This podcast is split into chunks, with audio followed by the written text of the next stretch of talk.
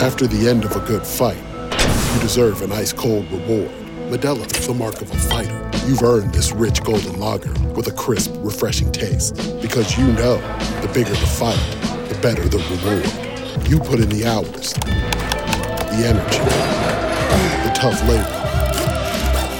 You are a fighter, and Modelo is your reward. Modelo, the mark of a fighter. Drink responsibly. Beer imported by Crown Port Chicago, Illinois. Hello, it is Ryan, and I was on a flight the other day playing one of my favorite social spin slot games on chumbacasino.com. I looked over the person sitting next to me, and you know what they were doing? They were also playing Chumba Casino. Coincidence? I think not. Everybody's loving having fun with it. Chumba Casino is home to hundreds of casino style games that you can play for free anytime, anywhere, even at 30,000 feet. So sign up now at chumbacasino.com to claim your free welcome bonus. That's chumbacasino.com and live the Chumba life. No purchase necessary. VGW Group. Void were prohibited by law. See terms and conditions. 18 plus. Let's get come crazy 2000.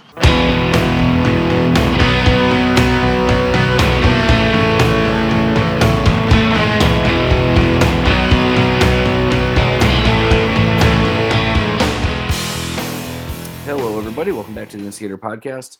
Going to talk about a whole bunch of different stuff here this week on the show. Um, you know, second round of the playoffs still ongoing. The Toronto Maple Leafs, we're actually recording this as the Leafs and Panthers are playing game four of their series.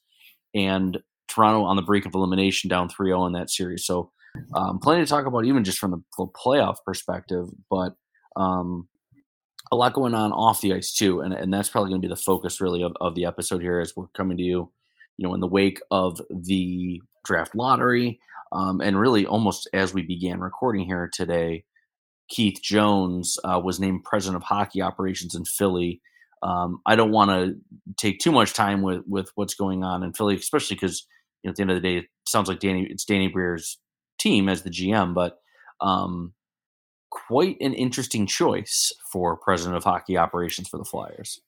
Uh, yeah, very much so. And I, you know, it, it, it's just such a typical Flyers move, right? They always have to have an alum in some position of, I guess I'll say, power or influence within the hockey operations department. Um, you know, I, I I hope, you know, if you're a Flyers fan, I guess you hope that Keith Jones is basically brought in to be, you know, he's brought in to manage up to the Comcast, the new people Yeah. at Comcast that are in charge, and you, you know, he kind of lets Briere do his thing. He, he's he's the buffer because um, I, I can't I can't foresee him positively, you know, impacting any of Danny Briere's decision making. You know what I mean? Like if I was going to trust one or one or the other in terms of building an NHL roster and doing it the right way, I'm uh, I'm going with Briere ten out of ten. Yeah, and you know, because Briere's been, you know, been doing the job, right? Like he he's been working his way up. He was with Newfoundland. You know, he's been in hockey operations positions, whereas Keith Jones has been on television. Um, Right. it's just such a yeah, it's just a, such a strange move, and and really, you know, a guy who probably would be generally speaking at odds with how most teams build their rosters. You know, um, I, I I'm very interested to see how this all plays out because it, it really would not shock me in the least if you know to find out that you know Jones is the type who you know values grit and you know isn't going to want to look at analytics and things like that. Uh, so yeah, very very curious move, especially you know for a team that you know has. I, I'll I'll pause it saying get it has to get it right, but you know they're they're entering a really challenging you know they're they're within the midst of a challenging rebuild i should say um, yeah, it's like it's just yeah. starting. right and, and yeah with with the new management team um, so you know a lot of tough decisions to be made here and um, you know and you're you're you're not only going to have a rookie gm but now you're tossing a not just a rookie president but a guy who really quite frankly does i mean doesn't have a lot of generally speaking qualifications for the job um, i mean as we've seen with kevyn adams has done a fine job so far the qualifications only matter so much but um, You know, still an gonna- interesting move to, to you know to to, to be taking uh, effectively a, a TV personality uh, for for this position. So we'll, we'll see how that plays out for the Flyers. Yeah, I Um, mean, quickly, I was just going to yeah. compare him to Kevyn Adams and say that Adams actually had more experience. I mean, obviously, Correct, he took a he did. different role, but Adams I mean, you know, we we, we kind of joked when they hired him, but I mean, he the definition of working your way from the ground up within an organization. I mean, he was managing a Harbor Center, and then he got into the business side of the of the, of the franchise and a little bit on the hockey side, and, and took it on. Like you said, this is a guy you're taken out of the the, the play-by-play booth basically. So I mean, he's I'm sure he knows where the where the offices are because he played for the team. But I mean, he's the learning curve that he's going to have, depending on what his actual responsibilities are that come with that title. Uh, it's going to be a steep curve.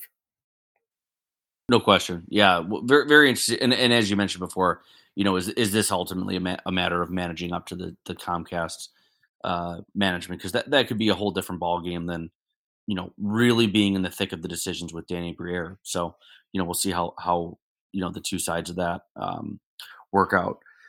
Um, other news, of course, you know the, the primary thing that that that we want to talk about is the draft lottery. I I don't want to talk much about the playoffs in at this moment. Um, maybe maybe towards the tail end of the show we'll we'll circle back on some playoff talk because there's so much to take away from the draft lottery. Not only that the Sabres are locked in now and at 13th overall, um, but of course, the Chicago Blackhawks winning the draft lottery, winning the right to select Connor Bedard if they so choose.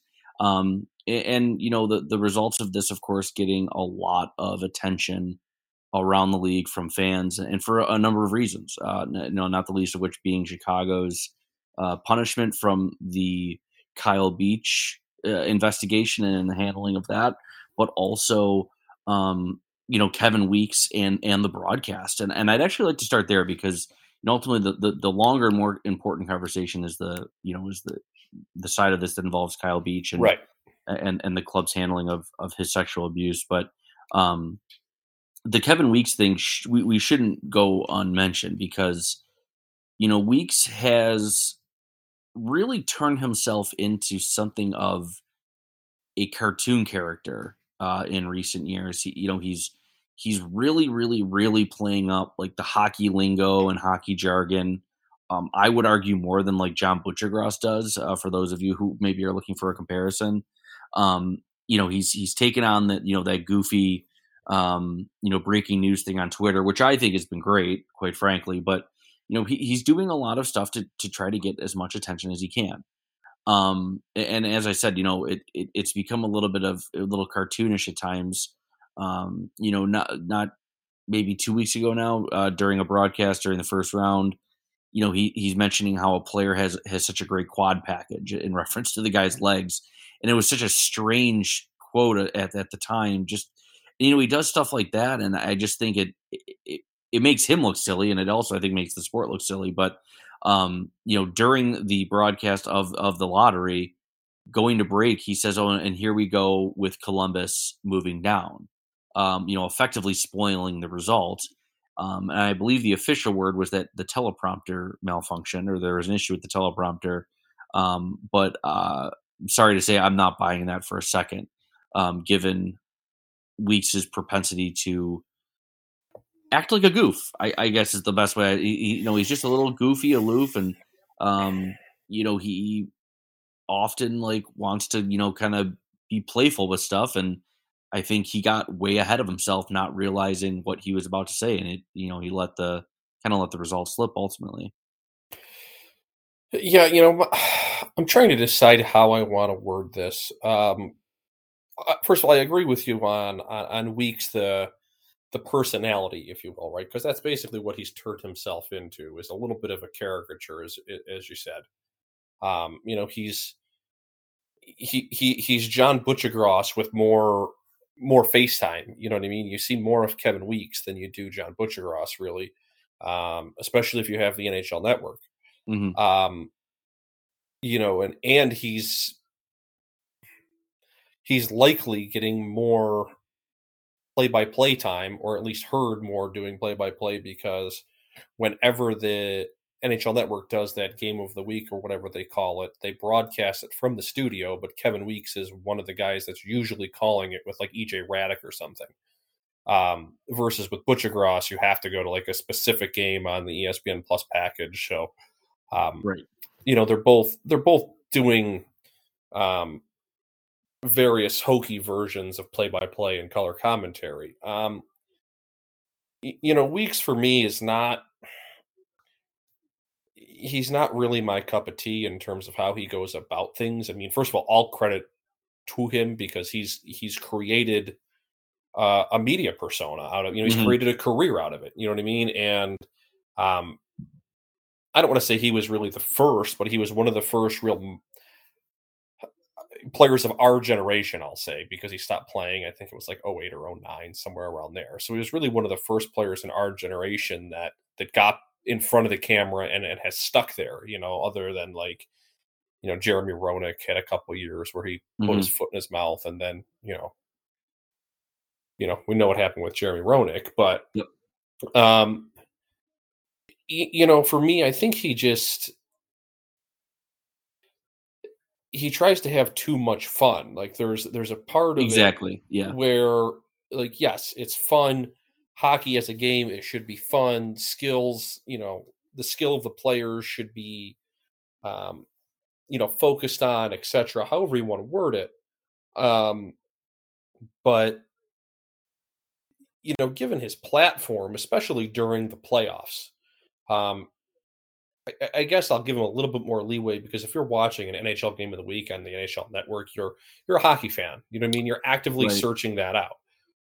But uh, on a nationally syndicated playoff broadcast, um, you know, you can't be talking about a guy's quads or using hockey lingo because the average person that's turning tuning in is going to think that's weird as hell Mhm. and you know they're not incorrect and they're going to say you know I- I, I watch the nba playoff coverage or i watch you know sunday night baseball or you know nobody's talking about how you know some guy's legs look in football pants or anything. What the what the hell's going on here? This is know, yeah. bizarre um so I, I- get that. And in terms of uh, what happened during the broadcast you know first of all you feel bad for him. You don't you don't you don't want anybody to make that big of an error. This isn't this isn't a guy saying you know mcdavid scored when it was really dry you know what i mean? This is a yeah. this is a big oops and, and and you do you do feel bad for him but i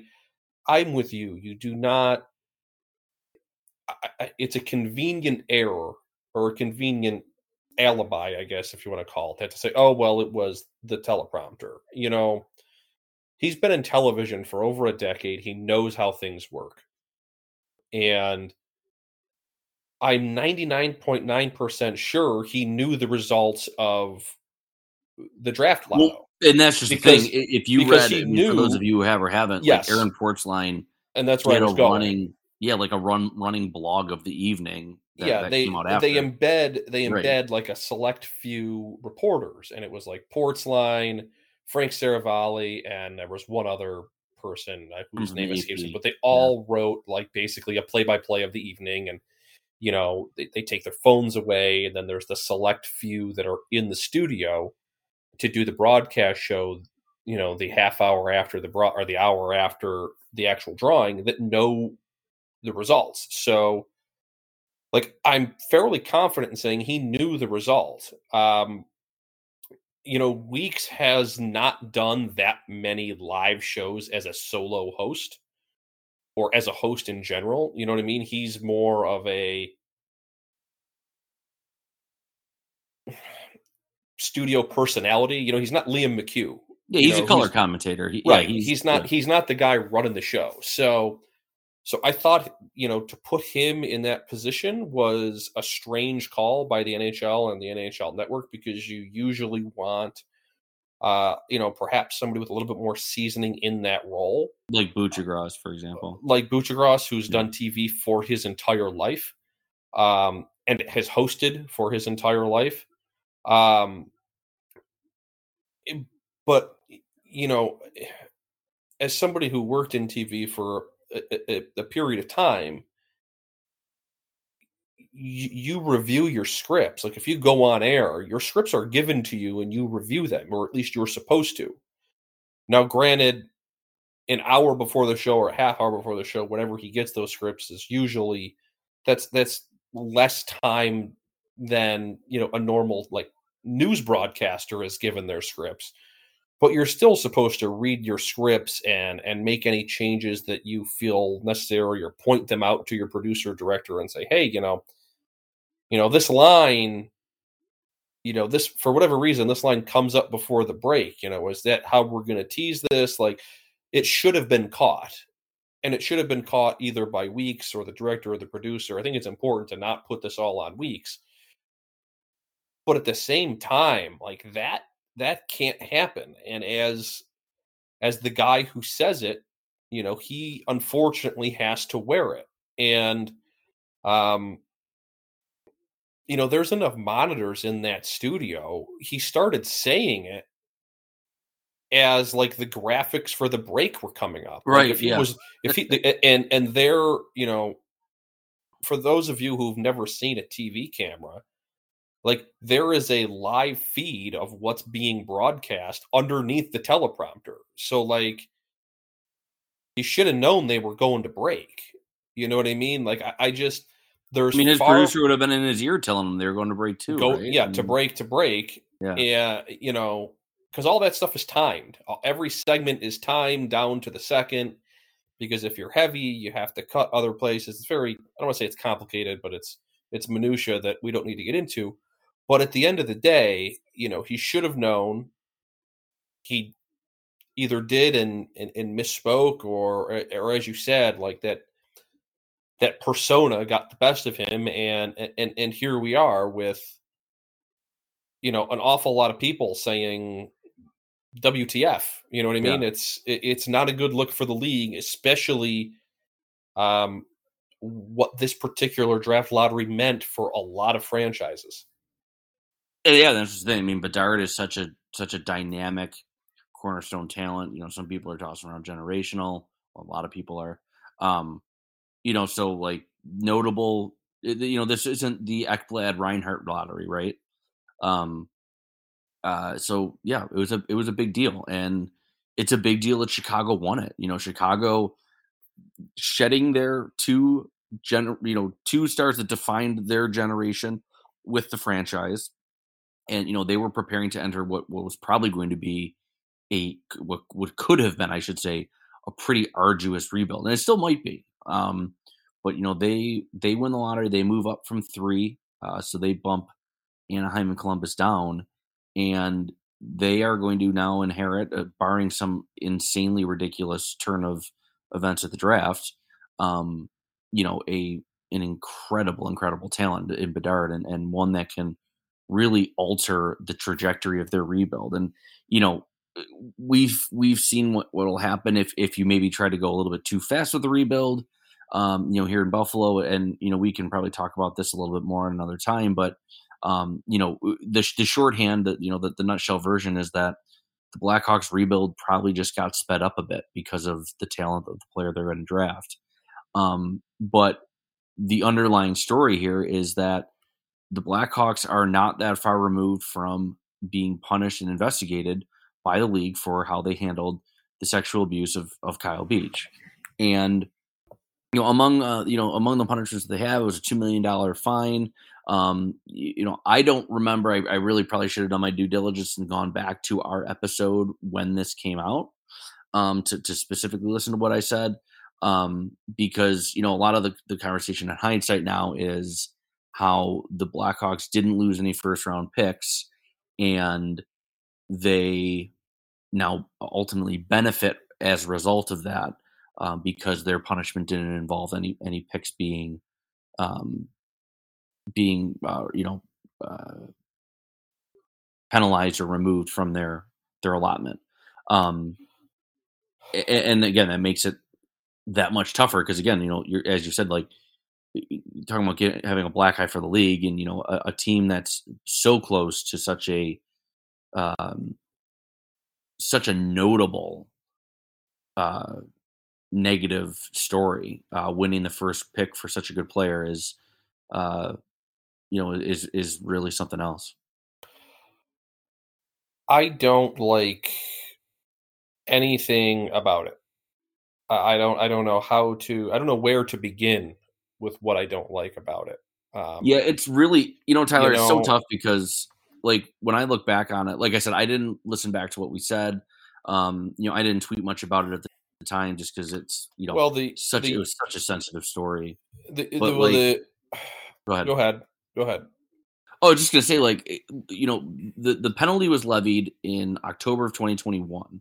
So the first draft that the Blackhawks could have been penalized would have been the 2022 draft, so last summer. So this would have been draft number two on the heels of of whatever punishment that they received. So I think you know, and, and that I think maybe is not important to remember because I don't think it's fair to try to what about this or, or give the Blackhawks any due credit because they really don't deserve a lick of it. Um, but at the same time, I I I think it would have been. I mean, really, it would have been an unprecedented punishment to have a team lose two first round picks. And I do wonder if that maybe is being overlooked a little bit by some people eh, when we talk about this, because ultimately, um, you know, uh, the, Blackhawks, you know, I, I, I don't want to say under normal circumstances because this is anything but normal, but like you compare it to the Ilya Kovalchuk punishment uh, that the Devils received, the Coyotes punishment for their, um, you know, their their illegal training and evaluation. Each of those teams lost a first round pick. So now, by comparison, this should have risen beyond that, of course. Um, but at least going by the punishment the league has dished out in recent years, of a first round pick being the barometer, I think that maybe would have been, you know, kind of the at the, at the minimum the ex- expectation, um, which again would have been 2022. So maybe you know that's part of this. I don't know, um, but because again, like I said, you compare those punishments, one first round pick each, to what happened here with the Blackhawks, zero first round picks lost, and that's where it gets, you know, that's where it really, it really gets fishy. Um, It it course, is so. it is wor- a worth pointing out. So it is an enormous pile of shit yeah, that the Chicago Blackhawks had a selection, had an option to win this lottery. There is there is no other way to put it. Here, I'll read I'll read you a, a statement from Gary Bettman. Mhm. I exercise my discretion to impose the aforementioned discipline, which I consider to be more more appropriate given the specific circumstances of this case. That was him giving taking away a second round pick and a first round pick from the Coyotes yeah, for putting 20 prospects on exercise bikes before they were supposed to. Right. Okay. You brought up the Ilya Kovalchuk thing. Everybody remembers this. I, if you don't, Kovalchuk was a was a free agent. He was the free agent, and this was before there were the term, basically term limits. Before eight year deals were the max, right? So you could basically sign guys for 30 years and there was the backdiving contracts to do cap circumvention but there was no rule against it. So the devils go out and they sign kovalchuk to a 17 year deal worth 102 million dollars. Despite in, the, in like almost a third of the contract the guy was making 10 million bucks a year and then when he would have been retired or or bad he was really only making like a million bucks. Mhm. Well, again, this was well within the rules, but the league decided, well, that's circumventing too much. Well, it So was, you it was, yeah, right. So you took you took you took advantage of, of of the of the loophole too much. You know, you you jumped all the way through the loophole instead of just putting a foot. So they lost a first round pick and a third round pick. Okay, so they lost two draft picks and three million dollars.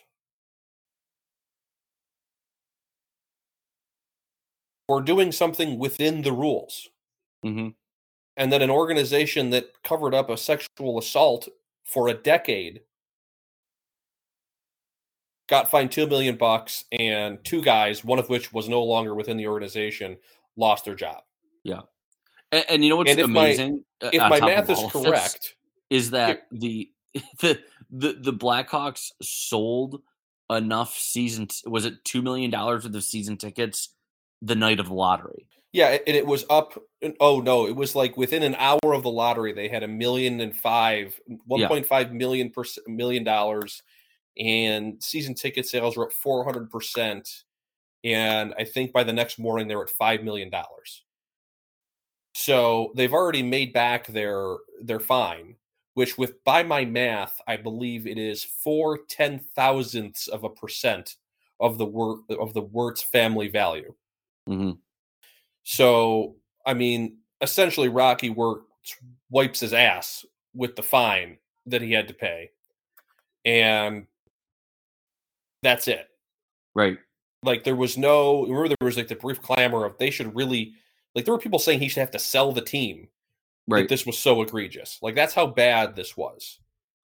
And then they did that press conference where they were, you know, they were. They were kind of pricks. Not really. They were kind of. They were pricks to oh a yeah, they were of horrible. they Yeah. were they were horrible in their in their press conferences. I think they had like a round table or or something like that where you know they they border like it was like worse than the we have more information than the fans do.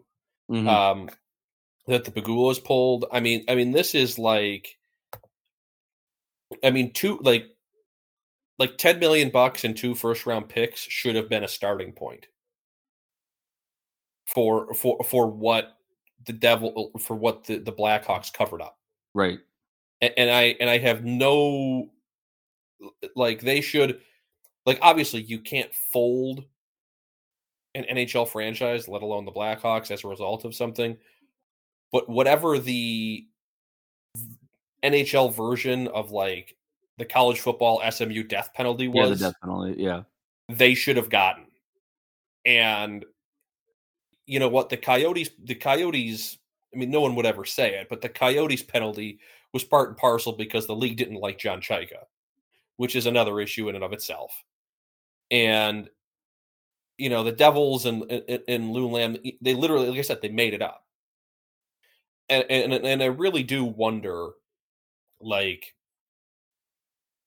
you know, if they had, if if, if this wasn't the Blackhawks, and I'm trying to think of another organization with like an owner who's kind of an asshole, and and and none of you know none of them are really coming to to the fore, like a non original six franchise. So like, Let's just say it was the Hurricanes, just for yeah, if, if, if, the sub if the Sun Pride mortgage guy did this, Yeah. you know, I guarantee you the fines would have been higher because the league makes more money off the Blackhawks than they do the Hurricanes, and you know it, it- it's it needs to be said, although it's very obvious that the Blackhawks winning the winning the draft lottery was the best thing that could have happened for the NHL's bottom line.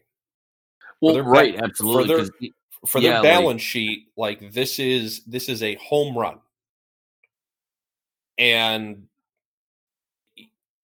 now it's it's it's kind of reopened this and, and now Gary Bettman half of his own doing, half of Kevin Weekes stepping on a rake, you know, kind of has to deal with this on two fronts, right? Because the mm. league kind of, you know, they they pride themselves on these kind of standalone events, whether they're the Winter Classic or the draft or the draft lottery. They're very important, yada yada yada. And not only did they screw up the draft lottery, but the team that like everybody outside of the Chicago media market didn't want that to win won. Yeah. And, and there's there was no there was no recourse. There's no, you know, and this has been like if if any of our listeners listen to the Marek show or listen to the athletic hockey show, like this has all been discussed at Right. various lengths. And I mean, you can tell which um you know which ones are rights holders because the Marek show and Sportsnet kind of you know they kind of dipped their toe in versus the hockey show with the athletic hockey show kind of more more so did like a cannonball yeah, you know- Gentille went hard on him. yeah basically Yeah. saying you know they should you know now is the time to change the the logo change the name just do everything wipe it clean yada yada yada which i you know I- i'm certainly not going to disagree with but i mean this is this is not egg on uh, on the league's face. I don't know what's worse than egg, rotten egg, I know, spoiled right? Yeah. fish. Like this is this is not this is not good. And, and the league's uh, the league's gamble when this took place was that people would forget. Yeah. And to be honest with you, had the Blackhawks won the lottery in two years, people probably wouldn't have remembered.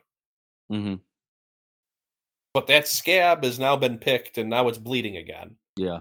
Because this really and, and, and again, it's it's it's of Bettman's own making part and parcel because he didn't do anything, and part and parcel because he decided to be such a hard ass with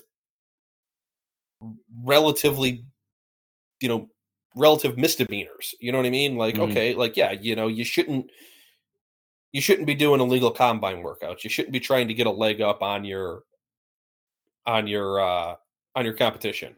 Like understood. Slap on the wrist. Hmm but like you know to to to go to a different sport like the new england patriots were actively spying on teams they were about to play like they had dudes recording their practices the week before they were going to play and they only and they lost a first round pick Right. Yeah, I just like I like that's a, that's a far more severe offense than putting some 18 year olds on an exercise bike Yeah, and, And I, the- I, know, I just, just- I think that's what a, like I keep coming back to is like none of these leagues have ever had the gumption to penalize a team that heavily, right? Now, and, and as you pointed, like you know, you compare the the recent loss of first round picks in other NHL fran- teams to, to this, and it's you know, it's it's a it's appalling that that you know how different the offenses were. Um, but I do wonder if that was again like and we're kind of rewinding two years now, but like if that wasn't a big part of it was like no one's ever gone this far, kind of to your your death penalty point. Like, is this something that we can we can or want to do? Obviously, they didn't do it naturally because here we are. Um, the, another thing I thought about like at, in the aftermath of the lottery was like, and again, like not that they could have added a punishment retroactively, but it, it- you know, bare again thinking bare minimum here, given that they didn't lose any picks, like yeah, like you keep your first round pick because even like you know because last year they had traded their first to to Columbus for Seth Jones, yeah uh, then you're not eligible to win the lottery or something you have well, and that's what I was gonna say. Is like yeah, you can keep your first round pick then, but yeah, you're not in the lottery draw. You're you, you know if you finish fifth, you, you're picking fifth. If you finish first, or you know if you finish third like they did this year, you're picking third. Um, you know you're not eligible to to win it. I think that would have been a, again we're, we're we're being you know ret- retroactive here, but you know at at at minimum would have would have been uh, you know an acceptable punishment. And again though here here we are now looking looking back on all this and yeah like, uh, you know, again, remembering how like the punishment was, and you know, you mentioned like the, the thing that Athletic mentioned with you know the the the logo and like you know again that's going to get more attention now as well. Like it's just a lot of stuff that the league probably would have rather not had to hear about um, getting talked about a whole lot. I mean, I mean, in in you know, not to go back to the death penalty type thing, but depending on on on the age of our of our listenership here, you know, those that don't know it, I mean, SMU football was basically a really small school relative to their conference, and they were kicking the crap out of much bigger teams. They were like college football Oakland A's, you know, like Moneyball Oakland A's, but they were found to be basically paying players to come to SMU. So like they were doing the you know name and likeness without the name and likeness when it was not legal, right? Yep. So so the NCAA throws the yeah, they they were buying they the bought Eric book a, a Grand Prix or Grand Am. yeah, yeah. So they were they were doing some shady stuff. And so the NCAA goes out straight out cancels SMU's season in 87. Just says, "You know what? You don't have a season anymore." Then they say and and they also say you can't play games at home in 88. So it, it basically strips the school and the and the team of any revenue for that season as well because you can't play home games, right? And so many people, so many so many players transferred out or left because I mean, who's going to stay in a team that can't play?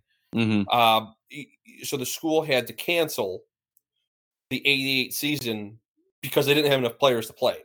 So they basically lost two years and it didn't it took them 30 years to return to like being nationally ranked i believe so it was it was the Yeah, they're was still a- not relevant. and yeah. there's still not really Right. anything worth a damn so so there's no i mean like i said there's there's no way that they're going to say guess what you can't play home games at the united center like that's not what i'm saying but you know in like the nhl equivalent to me would be like you know how long is a rebuilding cycle? Not a buffalo sabres rebuilding cycle but like a normal nhl rebuilding cycle.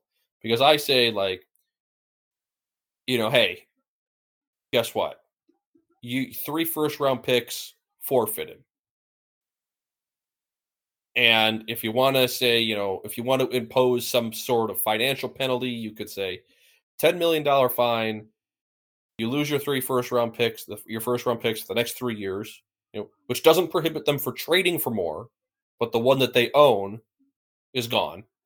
Yeah.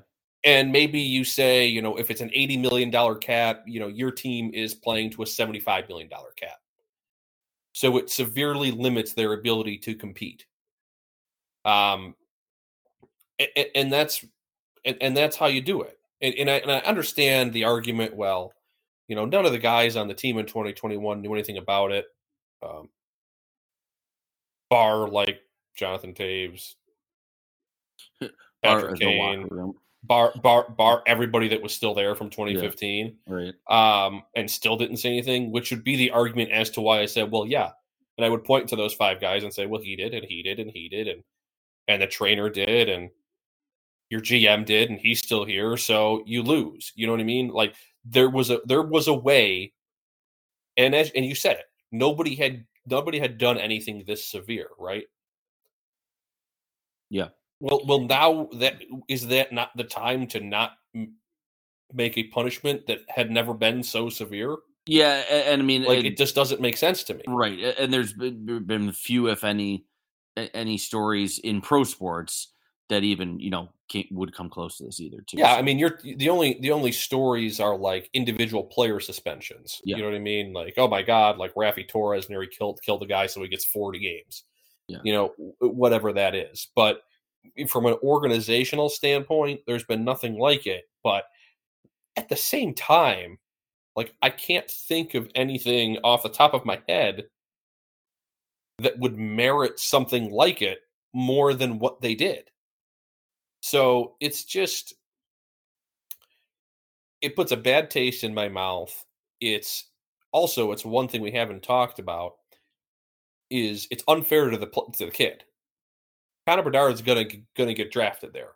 You know, let's not kid ourselves. So he's gonna go there, and you know it might not be Mark Lazerus. It, you know, it might not be you know one of the beat guys. You know, maybe they throw him some softballs, but I guarantee you at some point he's going to get asked about it.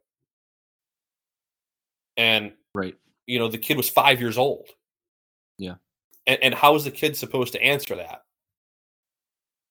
You know, hey, hey, Connor, you know, what are your thoughts on being drafted with a pick that a lot of people don't think your your organization should have had as a result of of, of the Chris Beach? Uh, yeah, and, and, and answer he's going to give is going to be highly, and he's going to say, "Oh well, you know, it's terrible what happened to him, you know, but I, I really can't, you know, how do you answer that? Yeah. you're 18 years old, and you know the the the media officer, the media relations guy, like you you can't jump in and cut off that question because you look even like the, nobody wins from this. Yeah, it's it's the the league. At at the end of the day, the league is And the league has done this to getting a- themselves. yeah they, they are they are paying the price for their decision to go. After the end of a good fight, you deserve an ice cold reward. Modelo is the mark of a fighter. You've earned this rich golden lager with a crisp, refreshing taste. Because you know the bigger the fight, the better the reward. You put in the hours, the energy, the tough labor. You are a fighter, and Modelo is your reward. Modelo, the mark of a fighter. Drink responsibly. Beer imported by Crown Port Chicago, Illinois. With With Lucky Land slots, you can get lucky just about anywhere. Dearly beloved, we are gathered here today to. Has anyone seen the bride and groom? Sorry, sorry, we're here. We were getting lucky in the limo and we lost track of time. No, Lucky Land Casino, with cash prizes that add up quicker than a guest registry. In that case, I pronounce you lucky. Play for free at LuckyLandSlots.com. Daily bonuses are waiting. No purchase necessary. Void were prohibited by law. 18 plus. Terms and conditions apply. See website for details. Judy was boring. Hello. Then Judy discovered ChumbaCasino.com. It's my little escape. Now Judy's the life of the party. Oh baby, Mama's bringing home the bacon. Whoa, take it easy, Judy. The Chumba life is for everybody. So go to ChumbaCasino.com and play over 100 casino style games. Join today and play for free for your chance to redeem some serious prizes. ChumbaCasino.com. No purchase necessary. Void where prohibited by law. 18 plus terms and conditions apply. See website for details. So light at the time. Um, and they're paying the price hard, really hard. So um let's wrap up though with uh, some conversation about the Sabres pick. Um, you know, Sabres picking 13th. Uh, they, you know, they do not move up. Um, and then I think it was a 2% chance to move up anyway. So those odds were very much against them. Um, Buffalo picking 13th. Interesting draft class here. Um, you know, and it's, there are a couple notable defensemen in the group.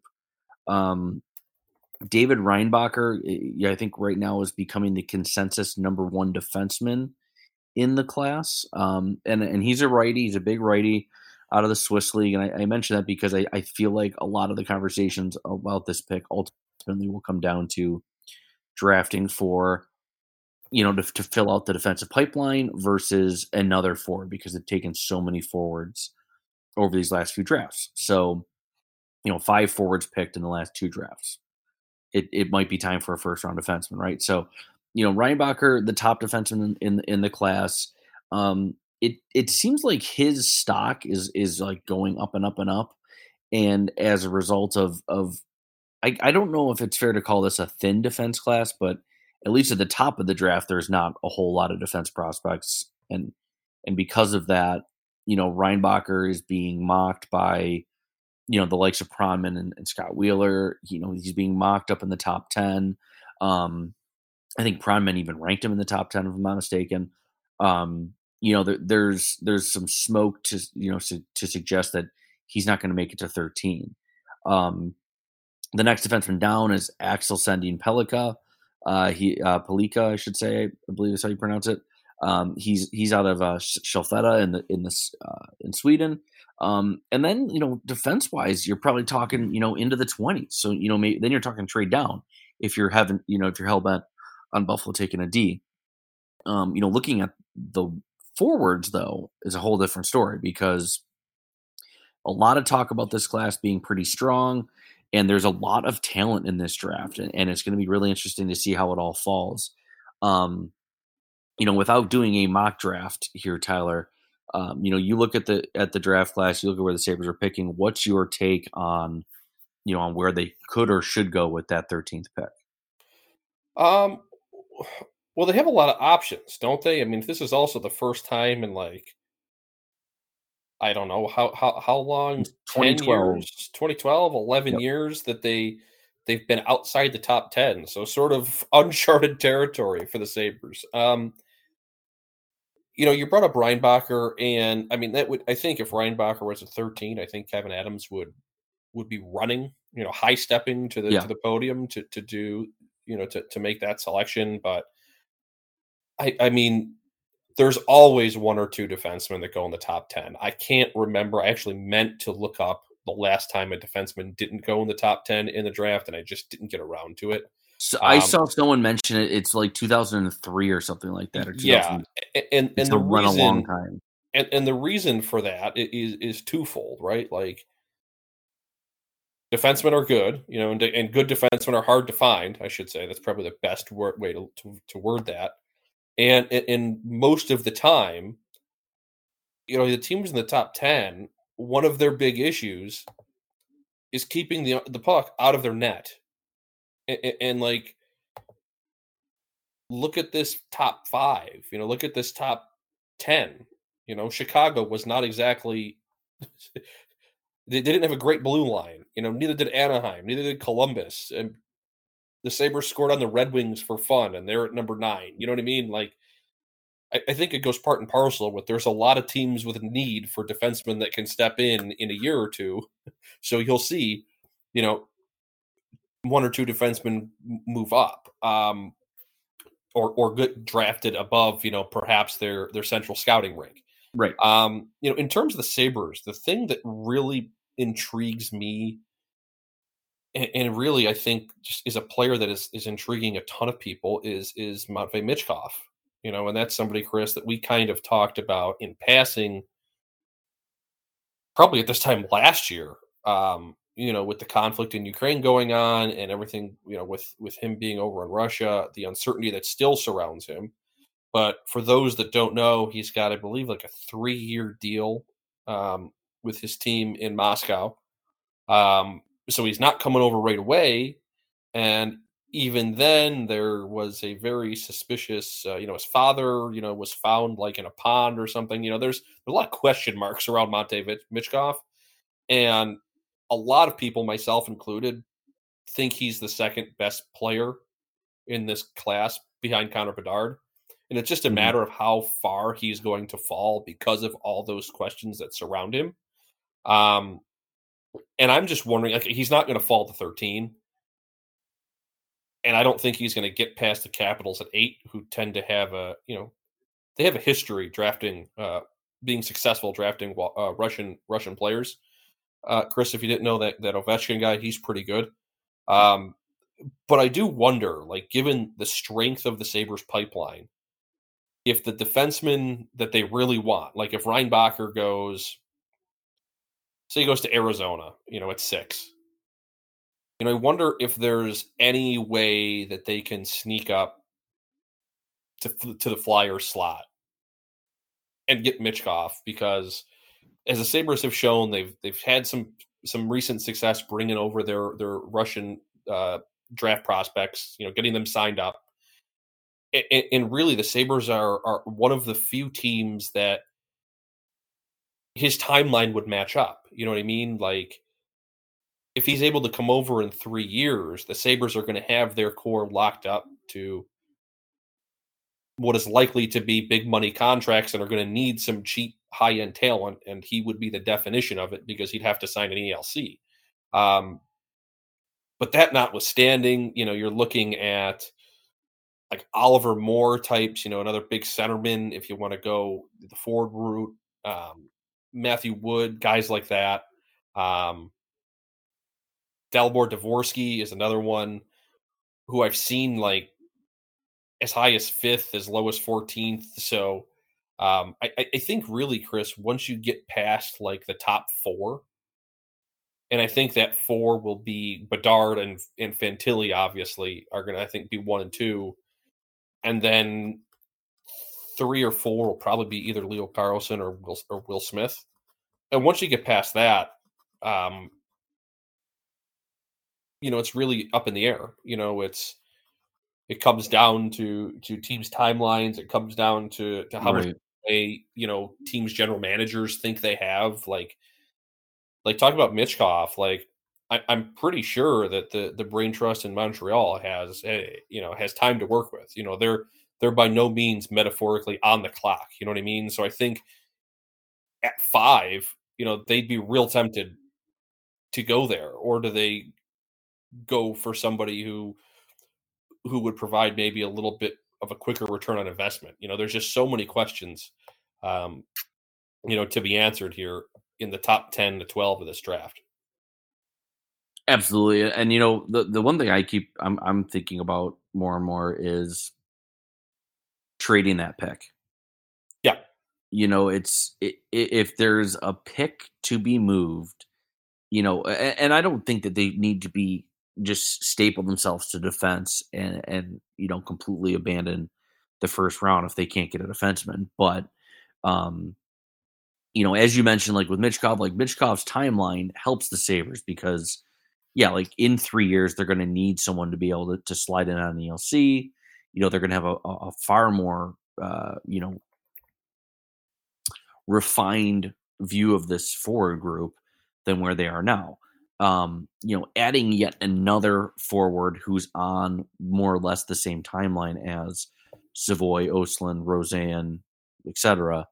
Um, you know, really just complicates matters uh, for for your club. So, um, you know, shipping this pick out to get help on defense at forward in goal, um, you know, all of a sudden, like maybe looks a little bit more attractive than it would have, you know, even two months ago um, because it's and again, it's not that they're in a bad draft position, but yeah, like you know, it, yeah, it's been over a decade since they've been they've drafted this deep, and you know, suddenly you're not picking eighth where Matt Savoie and you know other you know really really high end players, you know Dylan Cozens high end players can fall to you.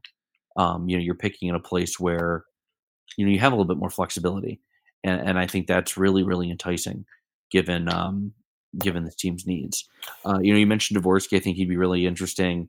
Um, the, the US NDP, NDDP kids are are all really interesting in their own right.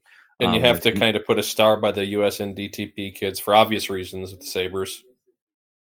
Yeah, right. Yeah, they they they love that program. Uh, they love the college kids.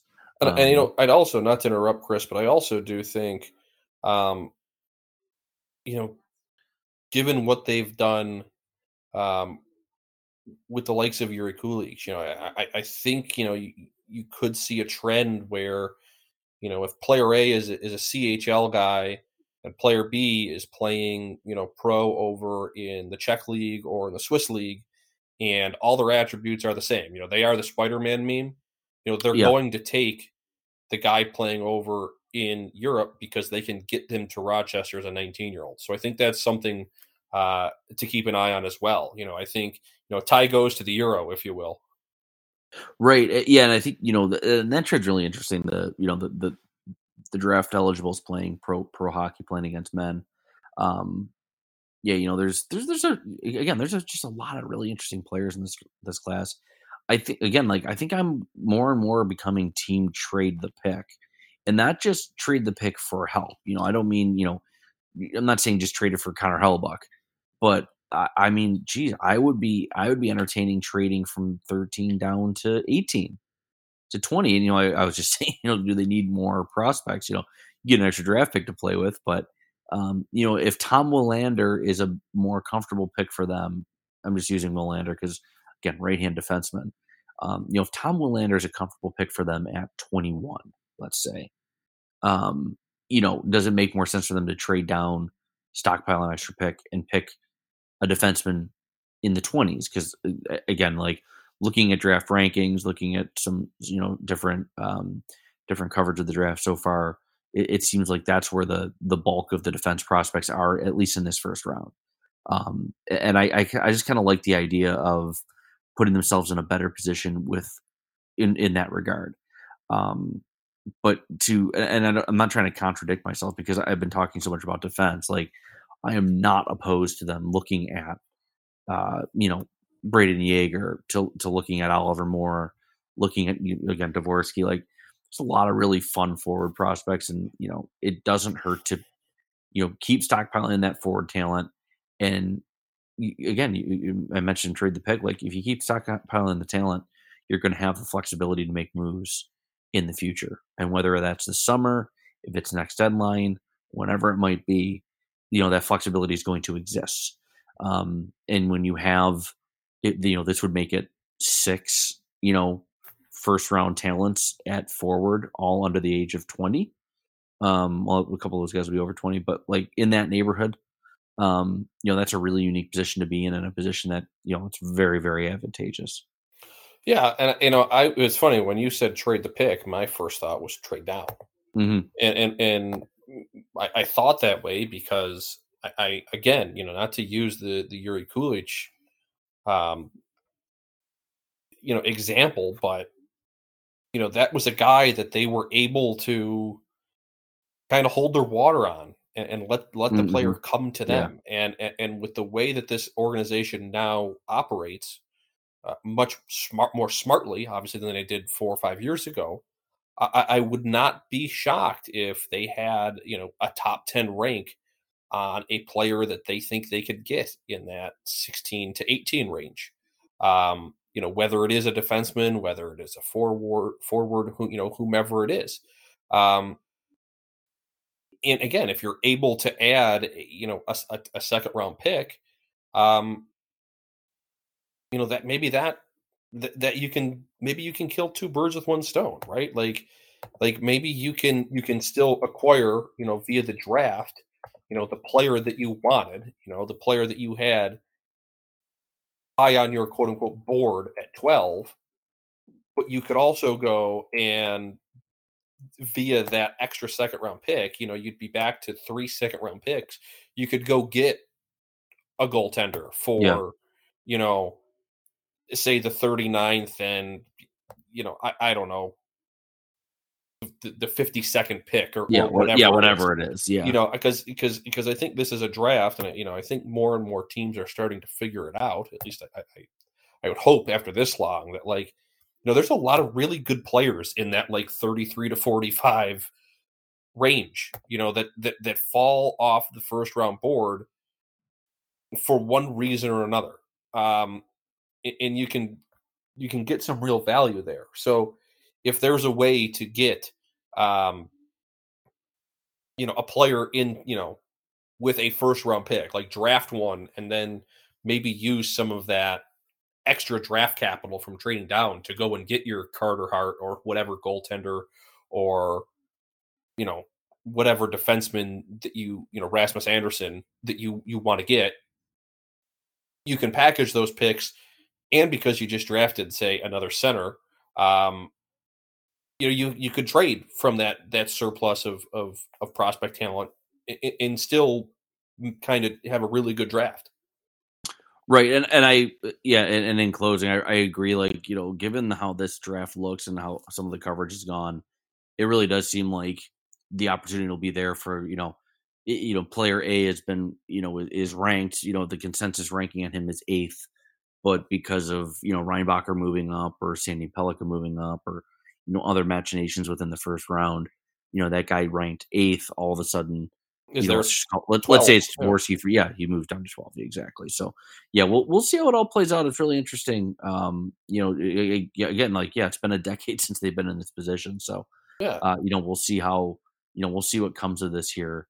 Um, you know, in, in the coming weeks, you know, we're a month, we're just over a month out from the draft, so um, you know that coverage is gonna be coming fast and furious here. So Yeah, there's um, always there's always one or two players that will drop for one reason or Mhm. another, and it'll be interesting to see if the Sabres can use it to their advantage to either a, you know, take the player that's dropped, or or trade down because of you know a team sees value in them. I mean, Shane Wright was borderline consensus number one. He goes four, right?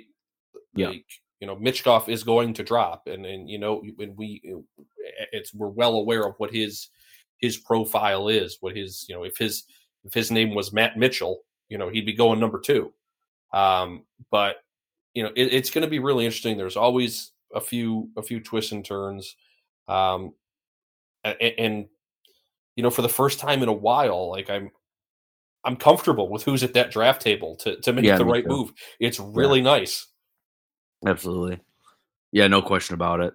So let's wrap up for this week. Um, come back next week. Probably, I mean, geez, maybe talk more about the draft even. But uh, you know, the, the, it's gonna be it's high time to start talking about off-season moves too. So, um, you know, we got we got plenty to cover here. Appreciate everyone tuning in. Of course, uh, we'll be back next week with more of the Instigator podcast. We'll talk to you then.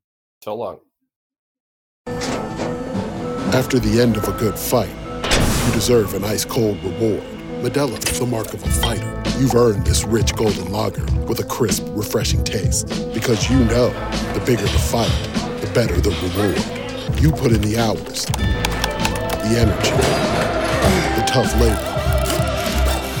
You are a fighter, and Modelo is your reward. Modelo, the mark of a fighter. Drink responsibly. Beer imported by Crown Port Chicago, Illinois.